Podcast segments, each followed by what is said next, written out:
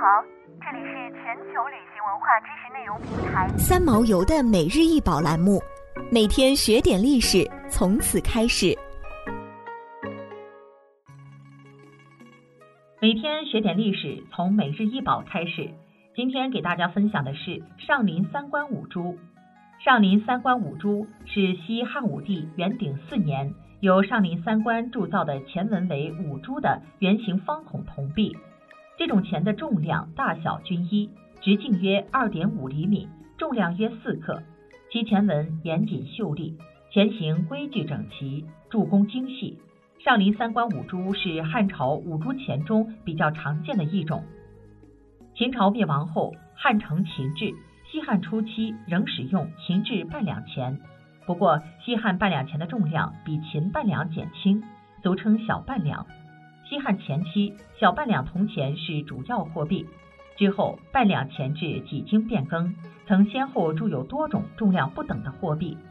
元寿五年，汉武帝开始第四次币制改革，实行废三铢钱，改铸五铢钱，钱文五铢从此开始启用。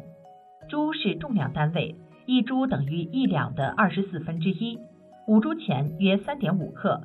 五铢钱用篆字铸出“五铢”二字，并用外圆内方的形状来象征天地乾坤。西汉曾先后铸用郡国五铢、赤色五铢和上林三官五铢钱，从此五铢钱成为两汉时期主要流通的货币。据《汉书识货志》记载。汉中央朝廷起初是允许郡国铸五铢钱的，称为郡国五铢。但是郡国五铢书体、纹饰及铸造水平不一，且存在偷工减料等问题，导致钱越铸越轻，越来越粗劣。于是汉武帝取消了郡国铸钱权，将铜财收归中央，成立了专职铸钱的机构上林三官。汉武帝在长安上林苑设水衡都尉。其下属铸钱机构为中官、殿铜、技巧，统称为上林三官。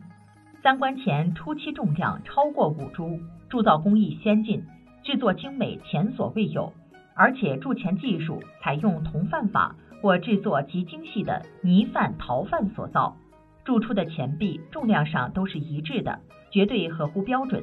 铸出的钱边缘都加以打磨，非常整齐，故有赤色钱之称。新钱铸成后，政府用以收兑郡国钱，一枚兑列钱五枚。到了元鼎四年，列钱已经大部分收回，后明令禁止郡国钱永不许流通。此后的汉五铢称为上林三官五铢。汉武帝之后的昭、宣、元、成、哀、平诸帝时期所铸的五铢钱，均沿袭三官钱制。五铢钱轻重适中，不仅仅在西汉时铸造。还在东汉、蜀、魏、晋、南齐、梁、陈、北魏、隋等时期均有过铸造。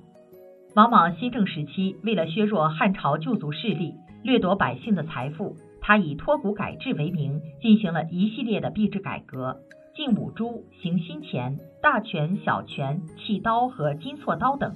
短短几年间，进行了四次币制改革。新莽钱币先后三十余种。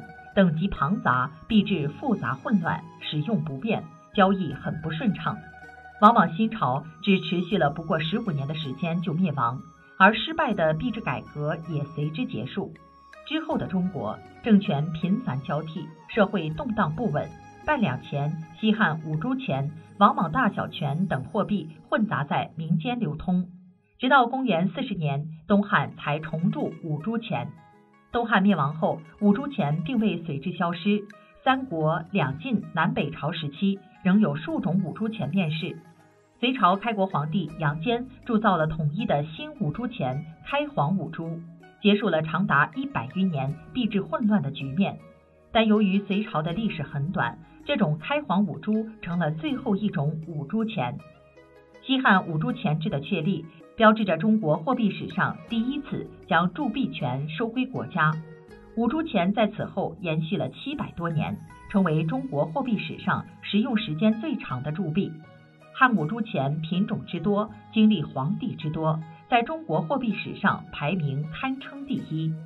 而上林三观所著、规格整齐的五铢钱，更是我国钱币学与考古学上的重要分期标志，一直为人所重视。秦半两、汉五铢、开元通宝被称为我国货币史上三大钱系。五铢钱承上启下，顺应货币发展历史潮流，符合货币演变基本规律。它是我国历史上使用最久、最为成功的钱币，影响深远，意义重大。想要鉴赏国宝高清大图，欢迎下载三毛游 App，更多宝贝等着您。